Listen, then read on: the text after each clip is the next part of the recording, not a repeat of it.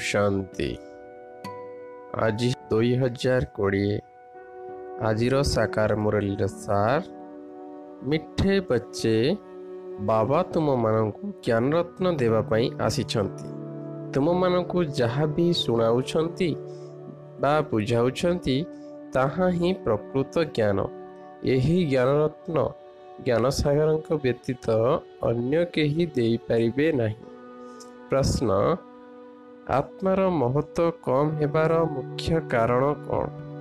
ଉତ୍ତର ବିକାର ଗୁଡ଼ିକର ଖାଦ ମିଶିବା କାରଣରୁ ହିଁ ଆତ୍ମାର ମହତ୍ଵ କମ୍ ହୋଇଛି। ଯେପରି ସୁନାରେ ଖାଦ ମିଶାଇ ଅଳଙ୍କାର ତିଆରି କରୁଛନ୍ତି ସେଥିପାଇଁ ତାହାର ମୂଲ୍ୟ କମ୍ ହୋଇଯାଉଛି।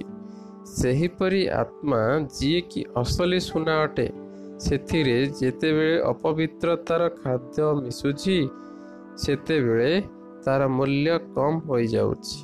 ବର୍ତ୍ତମାନ ସମୟରେ ତମ ପ୍ରଧାନ ଆତ୍ମାର କୌଣସି ମୂଲ୍ୟ ନାହିଁ।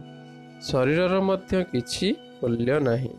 ଏବେ ତୁମର ଆତ୍ମା ଏବଂ ଶରୀର ଉଭୟ ଯୋଗବଳ ଦ୍ୱାରା ମୂଲ୍ୟବାନ ହେଉଛନ୍ତି।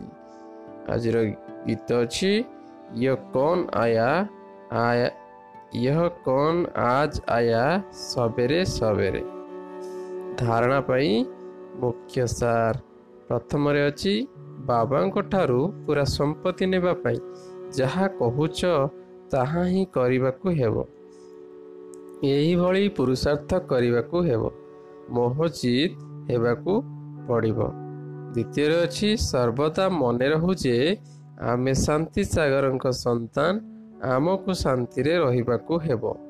ମୁଖରେ ମୁହରା ଏକ ପ୍ରକାର ଲୁହାର ଗୋଲି ରଖିବାକୁ ହେବ।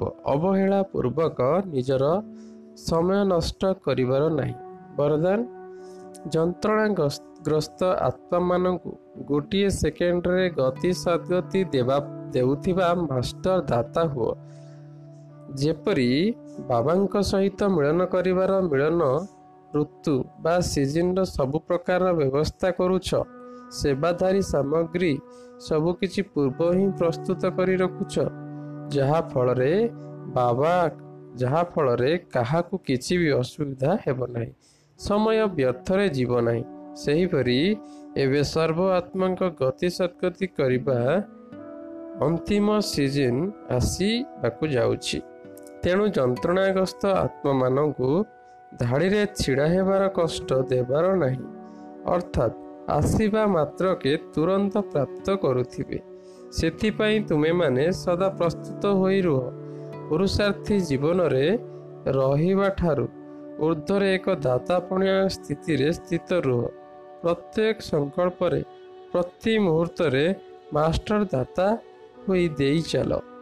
ସ୍ଲୋଗାନ ହଜୁର ଅର୍ଥାତ୍ ବାବାଙ୍କୁ ବୁଦ୍ଧିରେ ହାଜିର ଅର୍ଥାତ୍ ଉପସ୍ଥିତ ରଖ ତେବେ ସର୍ବପ୍ରାପ୍ତି ଗୁଡ଼ିକ ଜି ହଜୁର କରିବେ ଅର୍ଥାତ୍ ଆଜ୍ଞା ଦିନ ହୋଇଯିବେ ଆଚ୍ଛା ଓମ୍ ଶାନ୍ତି